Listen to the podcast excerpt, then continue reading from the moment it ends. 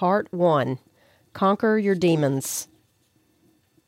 Chapter 1 A Fearless Battle Acknowledging the Enemy. I remember a time in my life when I lived in total fear. I was unsure of myself and my reality. I functioned in fear of my father, my future, and especially God. I feared being criticized, unseen, unloved, marginalized, and ridiculed. I worried and obsessed about failure, worthlessness, aloneness, disappointment, death, parenting my own children the way my father parented, and getting what I wanted and needed. I was anxious and terrified. I grew so sick of it. Are you in a season or a place of fear and anxiety, dear one? Does fear of what lies ahead of the future hold you back from throwing yourself completely into the arms of God? At the time, I was a waitress at an upscale restaurant. The owners were tyrannical. One of them watched porn every shift in the office with the sound turned up and the television aimed toward the doorway. Also, the executive chef, he roared into our faces with a drill sergeant's spit and rage when any dish returned from the dining room to the kitchen. Then he docked our hourly pay for the amount of the entree. His wife skimmed the top from our credit card tips to the tune of hundreds of dollars a night and fired on the spot the two people I ever knew to question her lies, shrieking at the backs of their heads as they hurried out the door. Several times I discovered their young daughter cowering under clothed banquet tables after a parental onslaught. The maitre d' was a bright spot, I thought at the time, because he lived in the loft above the restaurant and threw wild parties for the staff and their friends with free booze and anything else anyone wanted. I experimented around and didn't make it home a couple of nights. We weren't allowed to smoke while on the clock, but he would let us sneak up the spiral staircase to his apartment, out the back door into the alley, or into the empty ballrooms as long as we promised not to rat him out if we got caught. The night the owner caught me smoking in a darkened ballroom and grabbed me, I thought he was going to hurt me, and I was terrified of just what his porn soaked brain might provoke him to do. To this day, I'm not sure how I escaped. We all hated the restaurant's owners, and because of my past with my father, I was terrified of the chef. I followed the rules to a T from that night on, mostly, except for the night a coworker and I climbed up to the roof of the Black Angus pub in the wee hours after midnight and spray painted the G out of the name on the restaurant sign. My mom finally kicked me out of the house for repeatedly breaking curfew. I knew I needed to quit that job, but now I needed the money more than ever, and I could no longer afford to. Anyway, I liked the work despite the rabid owners, and the money was spectacular, especially for a teenager. I was also reluctant to give up the parties and other fun, despite the fact that I was still attending church regularly on my own. As time went on, the partying and other sin I was involved in noodled my conscience, and I grew latently miserable at the constant inner conflict. But I couldn't see a future that wasn't the status quo. How would I support myself without that job? If I went all in with God, I'd have to give up all the fun I was having, even my boyfriend. I'd be bored. I'd be alone. And how could I find something elsewhere that made that much money? The intelligent part of me wanted to ask God for help, but emotionally I was too scared. I knew my problems were my own fault and that I deserved where I was. The possible new seemed so unimaginable that I decided to stick with the miserable present. That was my modus operandi in every area of my life for years. Perhaps one of the saddest realities in the church today is the number of Christians who live every day with this type of paralyzing anxiety and fear. While desperately desiring to serve God fully, they're simply unable to move past some overwhelming obstacle. Sometimes the impediment is unidentified, but it's present like a huge weight on the chest that prevents a full, deep breath. Even seasoned Christians struggle with the temptation to fear, often because of the severity of their suffering or circumstances. Is this you, dear one? Doesn't fear trap us in a kind of agony of aimlessness coupled with a dominant self interest? Surrounded and bombarded with data and information on every imaginable topic, it seems we've come to consider our depression, anxieties, and fears as issues of heredity, chemistry, biology, culture, psychology, geography, or modernity, but never as spirit. In agreement with Popes Paul VI and John Paul II, Pope Francis said, Maybe Satan's greatest achievement in these times has been to make us believe that he does not exist and that all can be fixed on a purely human level. Yet spirit is real. In fact, spirit is the basis of all reality. Are we part human, part animal? Are we simply human animals, as science tells us? If so, what role does human spirit play then in our daily existence? Try thinking about your own spirit in terms of its moral, fluid, non static, immeasurable existence. Close your eyes and imagine yourself without your body. What does your soul look like? Who are you? Here's another way to look at it. Right this minute, today, can you pinpoint how holy you are? Imagine a scale of 1 to a 100%. Isn't our degree of holiness in a constant state of movement toward one direction or the other? The realm of the Spirit is changeable, intangible, and scientifically unquantifiable. Yet it is just as real and in some ways even more important than the physical realm. For it's the realm of the intellect and the will that determines both our actions and our eternal destiny. Fear is rooted in this spiritual realm. We're about to study the cosmic role that every soul occupies in time and history. But before we do, we'd better establish this firm foundation. At its deepest root, fear is a spiritual battle with a spiritual enemy. Here's a promise For God did not give us a spirit of timidity, but a spirit of power and love and self control. 2 Timothy 1 7. I hope you'll claim this as your own promise from God write it on a post it note and put it somewhere conspicuous, and then imprint it in permanent marker on the wall of your soul. Depending on which translation of the Bible you use, the word timidity might also be rendered cowardice or fear. I like fear best. This verse is a promise. The spirit of fear does not come from God, beloved. Fear is not from God, ever. By fear, I don't mean the necessary rational reaction to actual danger or the simple emotion. And I don't mean the fear of the Lord spoken of in the Bible as a gift of the Holy Spirit, which we will explore later. I mean abiding, paralyzing, oppressive fright and anxiety about a perceived future and its imagined threats. This is the working definition of the word that we will use throughout the book. Isn't my imagination without wisdom a vicious tyrant? If, as Scripture tells us, God did not give us a spirit of timidity, but a spirit of power and love and self control, then where does fear come from? The Bible says, first and foremost, oppressive fear is a matter of spiritual warfare. For we are not contending against flesh and blood, but against the principalities, against the powers, against the world rulers of this present darkness, against the spiritual hosts of wickedness in the heavenly places. Ephesians 6:12. Fear comes from the enemy, my enemy, your enemy, and God's enemy. In affirming the spiritual basis of my fear, I'm not blaming myself for struggling with it. I'm simply acknowledging that I am somehow being manipulated. As St. Anthony said, Fear not, 'tis but an artifice of the evil one to distract you. What am I being distracted from? What am I really afraid of? If we cannot or will not acknowledge the reality of a spiritual battle and a spiritual enemy, we will be continually manipulated, paralyzed, and overcome by terrors. We will be spiritually sick ineffective, and impotent. Our lives will be consumed in futility and fear. See Psalm 78:33. Perhaps you find the idea of hell or the devil silly, both just superstitious beliefs of the past that have no validity in our day of science, psychology, and medicine. Maybe you think God is just as nice and polite as everybody else you know, and would never be so poorly mannered as to consign anyone to hell. Possibly you associate the wrath of God with an error in taste or a bit of folklore at odds with modern progress and faith. But heed the words of St. John Paul II, who asserted that he who does not believe in the devil does not believe in the gospel. The devil's existence is a matter of infallible revelation. Jesus himself taught the reality of a personal evil enemy and left us with a liberation prayer in the Our Father.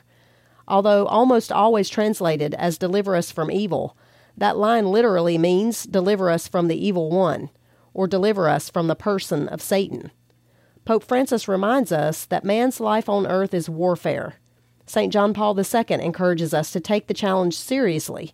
Spiritual combat, he says, is another element of life which needs to be taught anew and proposed once more to all Christians today. It is a secret and interior art an invisible struggle in which we engage every day against the temptations, the evil suggestions that the demon tries to plant in our hearts. Some people worrying that studying evil will bring it against us, but the enemy is already at work in our lives whether we know or acknowledge it or not. Be sober, be watchful. Your adversary the devil prowls around like a roaring lion, seeking someone to devour. 1 Peter 5 8. He surreptitiously plants evil seeds in our lives that choke out virtue if left to germinate. Matthew 13:25. Understanding and actively resisting the enemy is absolutely imperative if we are to resist being led eternally away from God through fear, ignorance, or apathy. The enemy, however, is both in us and outside of us. As St. Augustine said, never fight evil as though it were something that arose totally outside yourself. I must know myself and the enemy of love in order to conquer fear. Sun Tzu was a Chinese military general, strategist, and philosopher traditionally credited as the author of The Art of War, an important ancient treatise on military tactics used by the CIA and U.S. military academies. Sun Tzu said the primary strategy in any battle is to know one's enemy. He wrote, If you know yourself but not the enemy, for every victory gained you will also suffer a defeat. The Bible says our enemy is the devil. 1 Peter 5 8. An evil, objective reality according to the Church. Catechism 328. Whatever the less discerning theologians may say, the devil, as far as Christian belief is concerned, is a puzzling but real, personal, and not merely symbolic presence. He is a powerful reality, a baneful superhuman freedom directed against God's freedom, warned Pope Benedict XVI. Scripture itself does not furnish systematic or comprehensive information regarding the exact nature of this impressive enemy. Most of what we know about Satan and demons from Scripture is scattered and sometimes simply hinted at throughout the Bible. But 2,000 years of patristic and theological church history helps clarify what is there. Designated in various ways that we'll explore in a later chapter, evil is pure angelic spirit, and so it is immortal, Luke 20:36, but not eternal, because angels are created beings. Angel is the name of their office, not of their nature, stated St. Augustine. The word angel means messenger, an indication of their function according to the Catechism. Their nature is spirit, because the gifts and the call of God are irrevocable, Romans 11:29. The fallen angels retain their created abilities but use them against us rather than to help us. Like angels, the human soul is spirit, but the human soul does not become angelic after death when it's separated from the body. The human person was created to be a fusion of body and soul. The human spirit is individual and personal, ordained to freely will, think, emote, desire, imagine, remember, and act by way of the physical senses. Humans seem to have been created as the middle ground between what is pure spirit, angels, and what is pure flesh, animals. The separation of the body and soul that occurs at death, then, is an unnatural and temporary state, a condition that as Christians we believe will one day be corrected and restored to an even more glorious state through the redemptive work of Christ at the resurrection of the body we proclaim in our creed. Those in hell will be resurrected to eternal suffering in the body as well as the soul. According to St. Thomas Aquinas, angelic power is superior to human power in its abilities because it is exclusively spirit without any need for a body. Angels freely think, will, emote, act, are self aware, exercise power, and are immortal, indestructible, and relational, all without the use of the tool, the flesh, we humans operate in. Catechism 330. The most gifted writer could never do justice to the magnificent beauty, eclipsing intelligence, and surpassing power of an angel. Every biblical person who saw one became terrified at their shocking magnificence. And angels are actually the lowest order and rank of the pure spirits. The Bible tells us the ascending ranks are archangels, principalities, powers, dominions, thrones, cherubim, and seraphim. Possibly an archangel is as far above an angel in perfections as an angel is above man. Because angels are pure spirit, they are not bound by the physical laws that govern our spatial universe of time and matter. Catechism 330. Therefore, they possess the inherent ability to produce and manipulate phenomena in our sensory fields of perception and behavior, according to St. Thomas Aquinas, and they use the mind field of our accumulated sensory data, especially visual sensory data, to tempt us. Fallen or evil angels have the skill, intelligence, and desire to attract human imagination to the fantastic, first as a distraction and ultimately as the door to more serious evil and danger. We see this temptation illustrated in the fascination with rebuking Satan at every turn, where obsession with demonic activity can prevent our entertaining the possibility that sin, our own or someone else's, may be responsible for our circumstances. At the other end of the spectrum, Ouija boards, tarot cards, psychics, mediums, and the paranormal distract us, darken spiritual clarity, and lead us into more grave sin. Because these activities are attempts to bypass God and knowing what we cannot otherwise naturally know, they are rebellion against providence. Falsely presented as harmless experimenting, just another experience one should try, or as spiritually good and righteous, all such practices halt spiritual progress and ultimately cause spiritual death. Although they seem fantastic and maybe mythical, angels are as real as the air we breathe. They are with us this very moment. Your guardian angel has been with you, tirelessly helping and guiding you since birth. Matthew 18:10. You've got an angel right there next to you, just for you, right now. The number of angels is unknown, but Daniel says a thousand thousands served him, and ten thousand times ten thousand stood before him. Daniel 7:10. And the number of demons and fallen angels is legion. Mark 5:9. They have existed since the dawn of creation and have the benefit of millennia of experience with humanity. They are a formidable enemy. The great spiritualist Father John Hardon said, The devil is not one person. The devil is an organized battalion of malice who has formed a mystical body of Satan on earth to mimic and oppose the mystical body of Christ, the church militant. Padre Pio said their number is more than all of the men who have ever lived on the earth since Adam, so numerous that if we could see them, they would block out the sun. However, Pope Benedict XVI assures us that Satan's power is severely restricted. He is not a second God. God has limited the devil as in chains, and the angels that did not keep their position but left their proper dwelling have been kept by him in eternal chains in the deepest darkness until the judgment of the great day. Jude 6 and 2 Peter 2 4. The errant angels were cast down to roam back and forth on the earth, Job 1 7. In their malice, they will tempt humankind until the final judgment. Furthermore, because God gave us unconditionally free will, Catechism 1730, an evil spirit cannot produce in us something that is against our will or that was not already there, either actively or potentially, James 1:14. They do not know the secrets of God, do not have particular knowledge of people's hearts, and have no absolute foreknowledge of the future, although they can predict reasonably well based on the past. In fact, in the coming chapters, we will uncover how surprisingly limited Satan really is. For now, that providence should permit diabolical activity is a great mystery, but we know that in everything God works for good with those who love him. Romans 8:28. And that in the words of St. Augustine, God judged it better to bring good out of evil than to suffer no evil to exist. Angels are the earliest works of God's creation known to us. We know they must have been created on or before the first day of creation, because Job indicates that the angels were eyewitnesses to the creation of the universe. The morning stars sang together, and all the sons of God shouted for joy when God laid the foundation of the earth. Job 38, 4 and 7. Morning stars and sons of God are literary terms for angels and have been interpreted so since the Septuagint.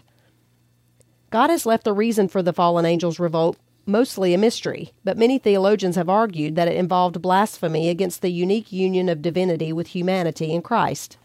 According to this premise, God gave the angels a preview of Jesus incarnate as the Savior of the human race and commanded that they adore him. Jesus in all his human suffering, weakness, limitation, and humiliation. The thinking goes that Lucifer, among the most gifted of all the angels, wanted union and worship privileges for himself, but without humility.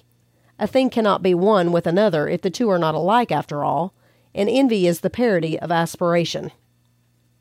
Conscious of angels' supreme elevation, dignity, beauty, and magnificence above humans, Lucifer took offense and rebelled against worshiping or submitting to the lowly God man Jesus. The book of Ezekiel laments, You were the signet or seal of perfection, full of wisdom and perfect in beauty, till iniquity was found in you. Ezekiel 28 12 and 15. Hell, voluntary separation from God, began. According to Scripture and church tradition, the devil and other demons are the fallen angels who turned away from God, saying, We will not serve. Catechism 391. Pope Francis said the devil is a being that opted not to accept the plan of God. The masterpiece of the Lord is man, some angels did not accept it and they rebelled. The devil is one of them. Can you see then why the elevation of what is comparatively lowly human flesh in Christ and the coming resurrection and elevation of our own bodies above the angels seems to especially motivate Satan to tempt us to sin in ways that degrade the body as much as possible, especially sexual sin, since it perverts the flesh's miraculous life giving intention. Lucifer is another proper name for Satan that means light bearer. We do not know God's original purpose in creating Lucifer. Speculative theology suggests that he may have been some sort of teacher whose role was the signet of perfection, meaning plan or pattern. Ezekiel 28:12. But in his pride he rejected the perfection of God's plan, placing himself in opposition to God and distorting his gifts, which are now twisted against us for evil rather than good. The passage from Ezekiel also suggests that before the fall he may have had the role and capacity to test mankind in order to lift up and promote spiritual growth. St. Bridget of Sweden agrees. Although the devil lost the dignity of his previous rank, he did not lose his knowledge which he possesses for the testing of the good and for his own confusion. We have established that angels were created with a supremely free will, unhindered by human limitation, and are therefore capable of love. Catechism 392 because it is love that fits a spirit for the face to face sight of God and the eternal union with Him that we call heaven, and because such love can only be proven through free and voluntary submission of the created will to Him, the angels fell, fled, or were cast from His presence in heaven to the earth upon their rebellion. Satan was thrown down to the earth, and his angels were thrown down with him. Revelation 12 9. Jesus said, I saw Satan fall like lightning from heaven. Luke 10:18. Later, after the sin of Adam, God would mysteriously give the more vulnerable human race a second chance through redemption. But there was no second chance for the fallen angels, who, as Thomas Aquinas wrote in the Summa, know all things at once, just as in heaven our thoughts will not be fleeting, going and returning from one thing to another, but we shall survey all our knowledge at the same time by one glance. Without the limitation of a physical brain, the angels do not have to reason in steps.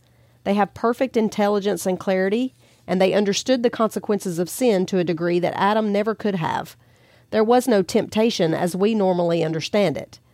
So it is the irrevocable character of their choice and not a defect in the infinite divine mercy that makes the angels' sin unforgivable. There is no repentance for the angels after their fall, just as there is no repentance for men after death. Catechism 393. They are vigilant and hostile intelligences. Their wills are fixed, and there burns in them a complete, merciless, everlasting hatred for God and all men. This hatred is even more understandable in light of the Apostolic Fathers' belief that God created the human race to replace fallen angels, and the reality that we will one day judge fallen angels as victors against them in this life through Christ. 1 Corinthians 6 3. For says Pope Paul VI, by his incarnation, the Son of God has united himself in some fashion with every man. Man is the only creature on earth that God has willed for his own sake to share his love. Catechism 356. So he gave us holy angels to help us reach the everlasting warmth of his bosom. But all the fallen angels' gifts, cleverness, and power are ceaselessly directed toward leading us into rebellion, alienation, sin, anguish, and despair in order that we might eternally forfeit that love. They only desire to deceive and corrupt us into turning away from God so that we die in a poor spiritual state and become their eternal slaves and victims. Their hatred is the result of not only envying, but also hating the one who punishes them for their envy against him and those he loves. When did this awful rebellion occur? Again, God has not revealed it explicitly, but some theologians believe it occurred within moments of their creation. We speak in terms of time, but Thomas Aquinas says we must think in terms of angels' successive mental acts. The Fathers see a hint of that conclusion in the mysterious first verses of Genesis. In the beginning, God created the heavens and the earth. The earth was without form and void, and darkness was upon the face of the deep and the Spirit of God was moving over the face of the waters. Genesis 1 1 and 2. In verse 1, God creates. Then something awful happens, verse 2, before God fills creation with life. He then separates some sort of non material light and darkness, verse 4. In this passage, Augustine and Aquinas see in the darkness and the light the good and evil angels. The actual roots and meanings of the language seem to indicate the same. The angelic rebellion, therefore, seems to have occurred almost immediately after their creation. Still, there's that pesky quotation from St. Augustine Never fight evil as though it were something that arose totally outside yourself. The great military strategist Sun Tzu agrees if you know the enemy and know yourself, you need not fear the results of a hundred battles. If you know yourself but not the enemy, for every victory gained you will also suffer a defeat. If you know neither the enemy nor yourself, you will succumb in every battle. Let no one say when he is tempted, I am tempted by God. For God cannot be tempted with evil, and he himself tempts no one. But each person is tempted when he is lured and enticed by his own desire. Then desire, when it has conceived, gives birth to sin, and sin, when it is full grown, brings forth death.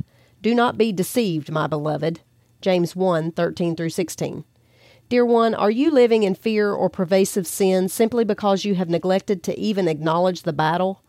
Are you conquered by old habits over and over before you even realize it? Isn't that depressing? Has anyone ever won a protracted fight without a strategy? We'll talk a lot about specific strategies in the coming chapters, but I'd like to offer some helps right out of the chute since you're liable to experience what I call a pop quiz this week. Pop quizzes are God's invitation to practice what He's teaching. Although they usually involve some degree of difficulty and surprise, pop quizzes are not punitive or negative. They are a great help in our formation, and we should thank God for them. Be aware, since we are discussing temptation and spiritual warfare, that you will likely experience some sort of strong temptation in the coming days. Dear Lord, help us keep our eyes open so we aren't caught off guard.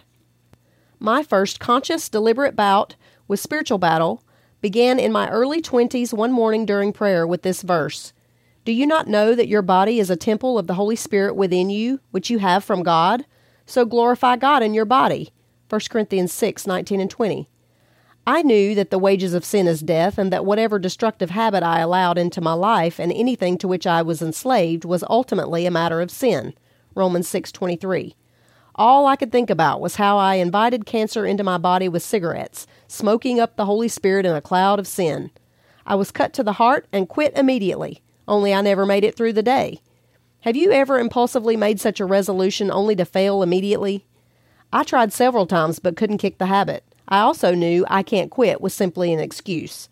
The truth is, I can do any holy thing I sincerely put my will to because God says so. Be holy, for I am holy. 1 Peter 1:16. And God would not tell me to do something that was impossible. So I got serious. I developed a strategy.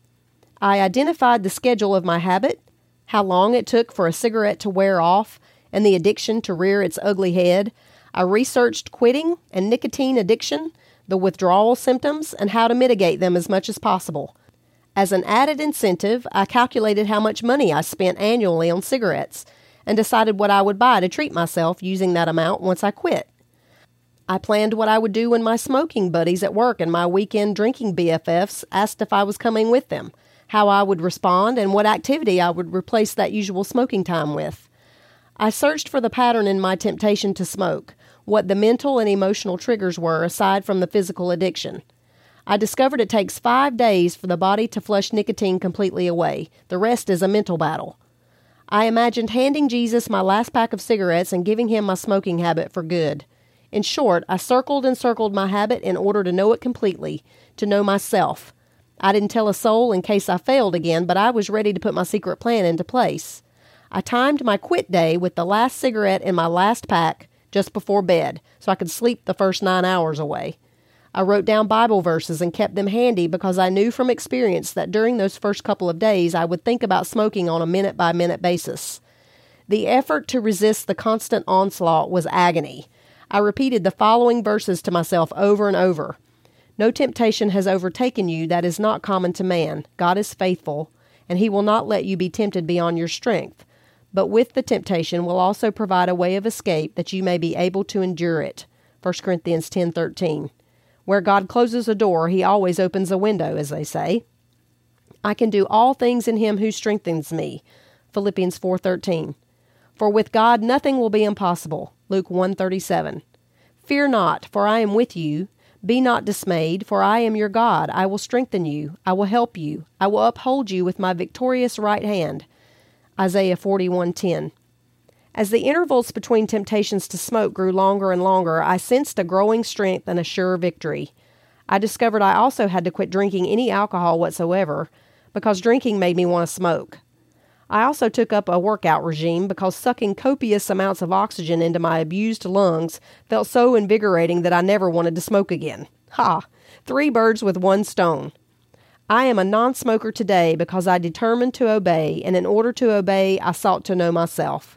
That was a huge victory for me, and it made me confident for the grace of new ones. Has it ever occurred to you that there is a spiritual component to the battle against addiction? Do you dismiss the idea of spiritual warfare where you see only psychological, societal, political, or physical issues? St. John Paul II's reminder is so important. Spiritual combat is another element of life which needs to be taught anew and proposed once more to all Christians today.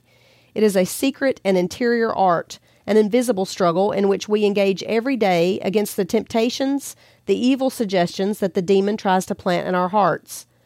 Pope Benedict XVI goes so far as to call us all common exorcists. The Christian can see that his task as exorcist must regain the importance it had when the faith was at the beginning. Of course, the word exorcism must not be understood here in its technical sense. It simply refers to the attitude of faith as a whole, which overcomes the world and casts out the prince of this world. In unity with Jesus and with fear of God, the devil is easily defeated.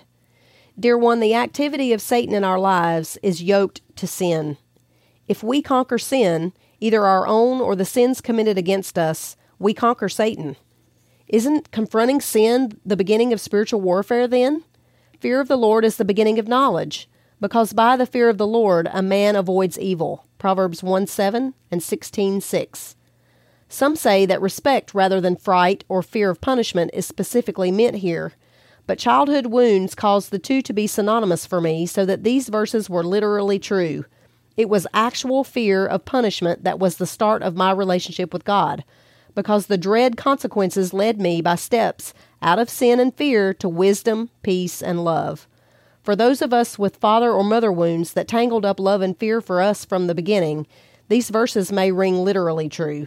Some of us have to learn how to fear our way to a proper understanding of love, and that's what this book is about but some lack proper respect at all, and it's evident in our apathy toward obedience. We say we believe God, trust God, and follow God, but more often than not, we neglect to seriously, deliberately, and determinedly attempt the elimination of sin in our lives or anything else He asks of us. It's too hard, we think. It's too big, we excuse, before we've even attempted a real strategy of obedience. And that, beloved, is the main strategy of Satan against the faithful temptation to give up. Padre Pio said, Where there is no obedience, there is no virtue. Where there is no virtue, there is no good. Where there is no good, there is no love. Where there is no love, there is no God. And where there is no God, there is no paradise. Fear rules when love should have primary place in the Christian life. God forbid. For you did not receive the spirit of slavery to fall back into fear, but you have received the spirit of sonship. Romans 8:15 we receive the spirit of sonship that makes us children of God from Christ, from his victory over sin and evil through his cross and resurrection, and he conveys it to us through baptism. Just as God brought light and order to the primeval waters of chaos and made them capable of sustaining physical life, the Holy Spirit rests on the waters of baptism as the generator of spiritual life. John 1 32 33. The sea encompasses all the dim origins of life the early church fathers say, elevating those ancient natural waters, even in their shapelessness, disorganization, and gloominess, to a lofty state as the seat of the hovering Holy Spirit and the first worthy vehicle of his life generating action. How much more powerful, then, is the spiritual life generated through him in baptism? Water is a powerful scriptural instrument and symbol of spiritual life and vitality, such that the Easter liturgy is replete with biblical references to the freshness and vigor of the element as the agent of salvation and sanctification. Exorcists say that during exorcism, demons behave in ways that show they are defined and bound by the Catholic religious system.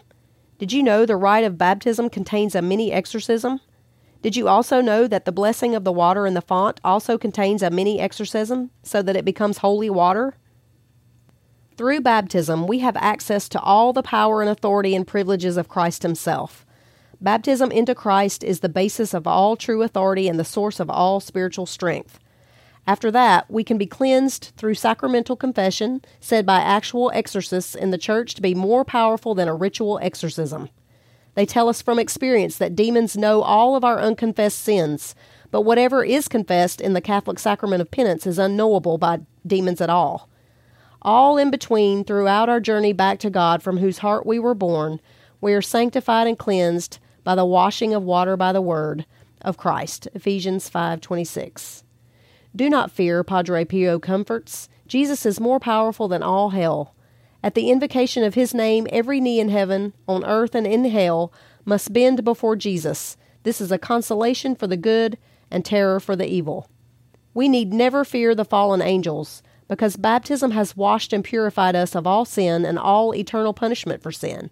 Nothing remains to prevent our entry into heaven not Adam's sin, not personal sin, and not the eternal consequences of sin. All that's left is to wrestle with suffering, illness, death, frailty, and the tendency to sin. But none of that can harm those who do not consent to temptation to sin or despair, but resist through the graces of Christ. Catechism 12, 63 and 64. I have my guardian angel, a church founded by Christ, the sacraments he instituted, and the full power of the Scriptures, all meant to help me resist and to save me from the influence of all the devils of hell. Because of all that Jesus accomplished on our behalf, Satan no longer has any legitimate claim on us as children of light, none whatsoever.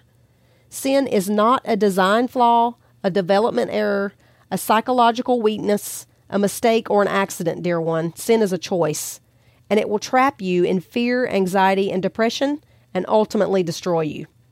St. Paul says you never have to commit a single sin again unless you choose to. Think about this for a moment. If you could finally be forever free of the habits that regularly leave you in a puddle of defeat, fear, guilt, and shame, wouldn't you want to?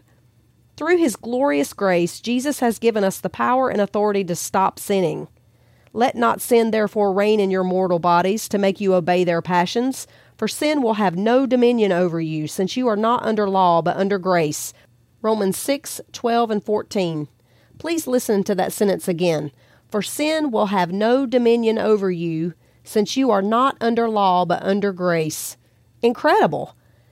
Yet Bishop Renato Boccardo says we are not asked to have shining armor to overcome Goliath, but simply to know how to choose a few smooth stones, the right ones, with the wisdom and courage of David.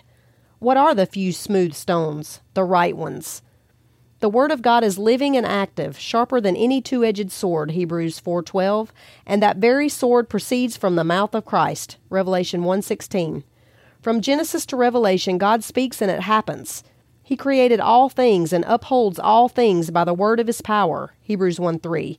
His power has word. His word has power. His word is never empty. So shall my word be that goes forth from my mouth, it shall not return to me empty, but it shall accomplish that which I intend and prosper in the thing for which I sent it. Isaiah 55:11. The breath, meaning spirit, of his mouth is the only weapon strong enough to destroy the lawless one. 2 Thessalonians 2:8. One lifelong exorcist said that preaching and teaching the Word of God is even more powerful than confession or exorcism, because the faith sprouts from the Word of God. See Romans 10:17. You may have grown annoyed by all the passages of Scripture with which I peppered this chapter, and indeed the remainder of the book, but I am not sorry. They are your smooth stones. Choose the ones that seem most useful to you and keep them close. We often perish and are overcome because we don't know how to fight better. My people are destroyed for lack of knowledge, Hosea 4 6. Did you know that the Scriptures are the only offensive weapon the Bible explicitly prescribes in the battle against Satan?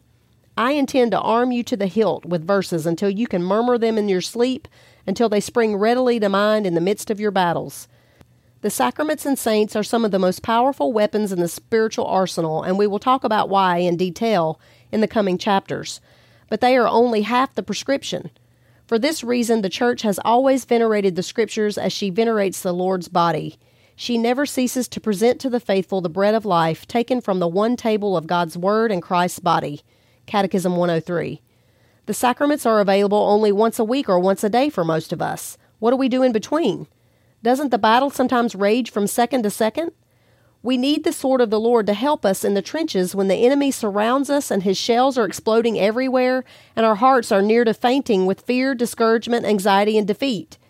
Just as in Genesis, the Word of God in the sacraments and scriptures is still the light He uses to bring the world and its fear, chaos, and anxiety, where life is unsupported, back into order and alignment, where life can thrive. We must brandish Scripture in a steady advance throughout our days. With the Word of God, we can destroy arguments and every proud obstacle to the knowledge of God and take every thought captive to obey Christ. 2 Corinthians 10:5. That's a practice also sometimes called custody of the mind. Science agrees. In Not Your Brain by Jeffrey Schwartz, the latest brain science confirms that the neuroplasticity in the human brain enables the creation and strengthening of new neural pathways when we refocus runaway, habitual, erroneous, anxious thoughts. This rewiring begins with truth, and truth is God's Word. God's Word should ever be on the tongue. That's why we make the tiny crosses on our foreheads, our lips, and our hearts just before the gospel at Mass. We are saying, May your word, Lord, be ever in my mind, on my lips, and in my heart. Throughout this book, whenever you come to a passage of Scripture, please pray it, memorize it in the days to come, absorb the words of these Scriptures and saints, attempt to glean their full meaning before moving on. In this way, the Bible will take root in our lives and help us become more than conquerors. Romans 8:37. Let's review. Fear is not of God. For God did not give us a spirit of fear, but rather of power and love and self control. 2 Timothy 1 7. Fear is a matter of spiritual warfare. We are not contending against flesh and blood, but against the principalities, against the powers, against the world rulers of this present darkness, against the spiritual hosts of wickedness in the heavenly places. Ephesians 6:12. Fear is an attack on love. There is no fear in love, but perfect love casts out fear. He who fears is not perfected in love. 1 John 4:18. I acknowledge that by virtue of my baptism, I am in a spiritual battle with a spiritual enemy, whether I want to be or not. Be watchful. Your adversary, the devil, prowls around like a roaring lion, seeking someone to devour.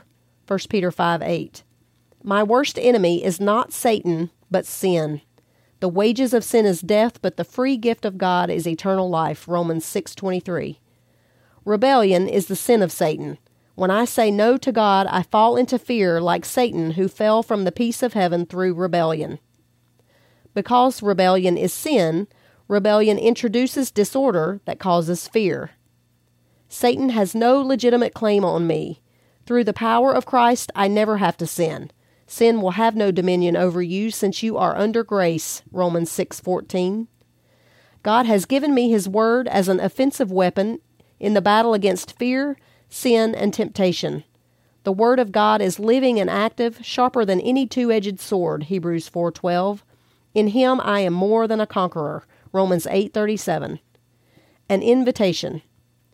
As I experienced the power of the scriptures in overcoming temptation and sin, I became almost overwhelmed with thanksgiving for God's mercy in redeeming fallen man when he did not redeem fallen angels, and for the magnitude of the help he has provided for us.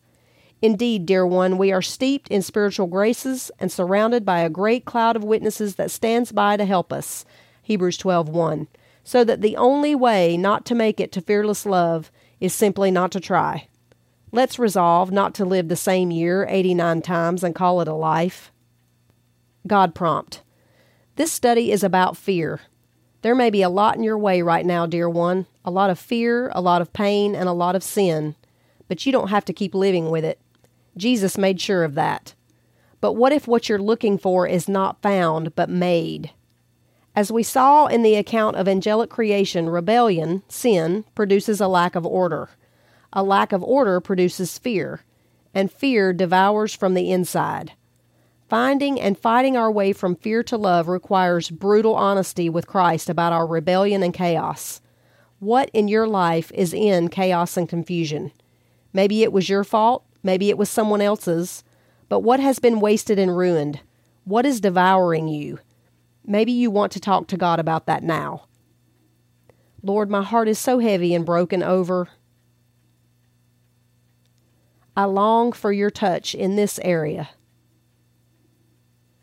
Only you, Lord, can bring order and light into the darkness here. Lord, I sense you are speaking to me about this particular area of my life. I want to be fearless, but I'm being held back by. Lord, I confess that rebellion against you may have caused or contributed to my circumstances here.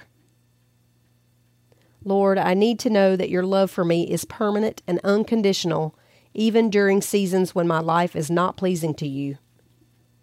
1 John 1 9 says, If we confess our sins, he is faithful and just and will forgive our sins and cleanse us from all unrighteousness. You may want to journal a prayer response to God, restating and receiving what he is saying to you. Lord, I sense you want me to Dear one, has God spoken to you through this chapter about some area of rebellion? Have you said, No, I will not serve to him someplace, or No, I will not, or just no? Without trying to figure out how you're going to get from no to yes right now, spend a few moments, maybe the week too, meditating on the following verse and asking God if there's some area of no He'd like you to work with Him on making yes. If you sense or know there are many issues, ask Him which is best to begin with and listen for His answer as you meditate on the verse. Pay attention for as long as it takes, maybe weeks, to hear His answer, and ask Him to make Himself clearly understood through prayer, circumstances, other people, and so forth. But right now, let's start by emphasizing each word or phrase in turn until you have emphasized them all, like this. If we confess our sins, he is faithful and just and will forgive our sins and cleanse us from all unrighteousness. 1 John 1 9. If we confess our sins, he is faithful and just and will forgive our sins and cleanse us from all unrighteousness. 1 John 1 9. If we confess our sins, he is faithful and just and will forgive our sins and cleanse us from all unrighteousness. 1 John 1 9. If we confess our sins, he is faithful and just, and will forgive our sins and cleanse us from all unrighteousness. 1 John 1 9. If we confess our sins, he is faithful and just, and will forgive our sins and cleanse us from all unrighteousness. 1 John 1 9. Keep emphasizing each word until you've done them all in 1 John 1 9. What do you need to do next? If you don't know, ask him and sit quietly for a few minutes meditating on that verse. I love the promise of 1 John 1 9. It brings me great hope when I'm trapped in sin of some sort and feel as if I can't find my way out or don't have the strength or the will. Because it doesn't just mean that He will forgive the times we've sinned in a particular way so we're clean to go out and probably mess up again. It means He will cleanse us of the sin. He will rid my life of the sin habit completely if I trust Him to, and if I obey as He does so. What is God saying to you through this passage? As you move forward into the coming week, I invite you to copy this verse and the scriptures in the Let's Review section and tape them up somewhere helpful. You might want to pray them back to God, knowing that the Holy Spirit is your helper in all that pertains to your spiritual house. Be strong and of good courage, and do it. Fear not, be not dismayed, for the Lord God, even my God, is with you. He will not fail you or forsake you until all the work for the service of the house of the Lord is finished. 1 Chronicles 28 20. Above all, dear one, do not fear the evil snares of the enemy. In the end, he is powerless where a soul that is very dear to Jesus is concerned. Therefore, be at peace.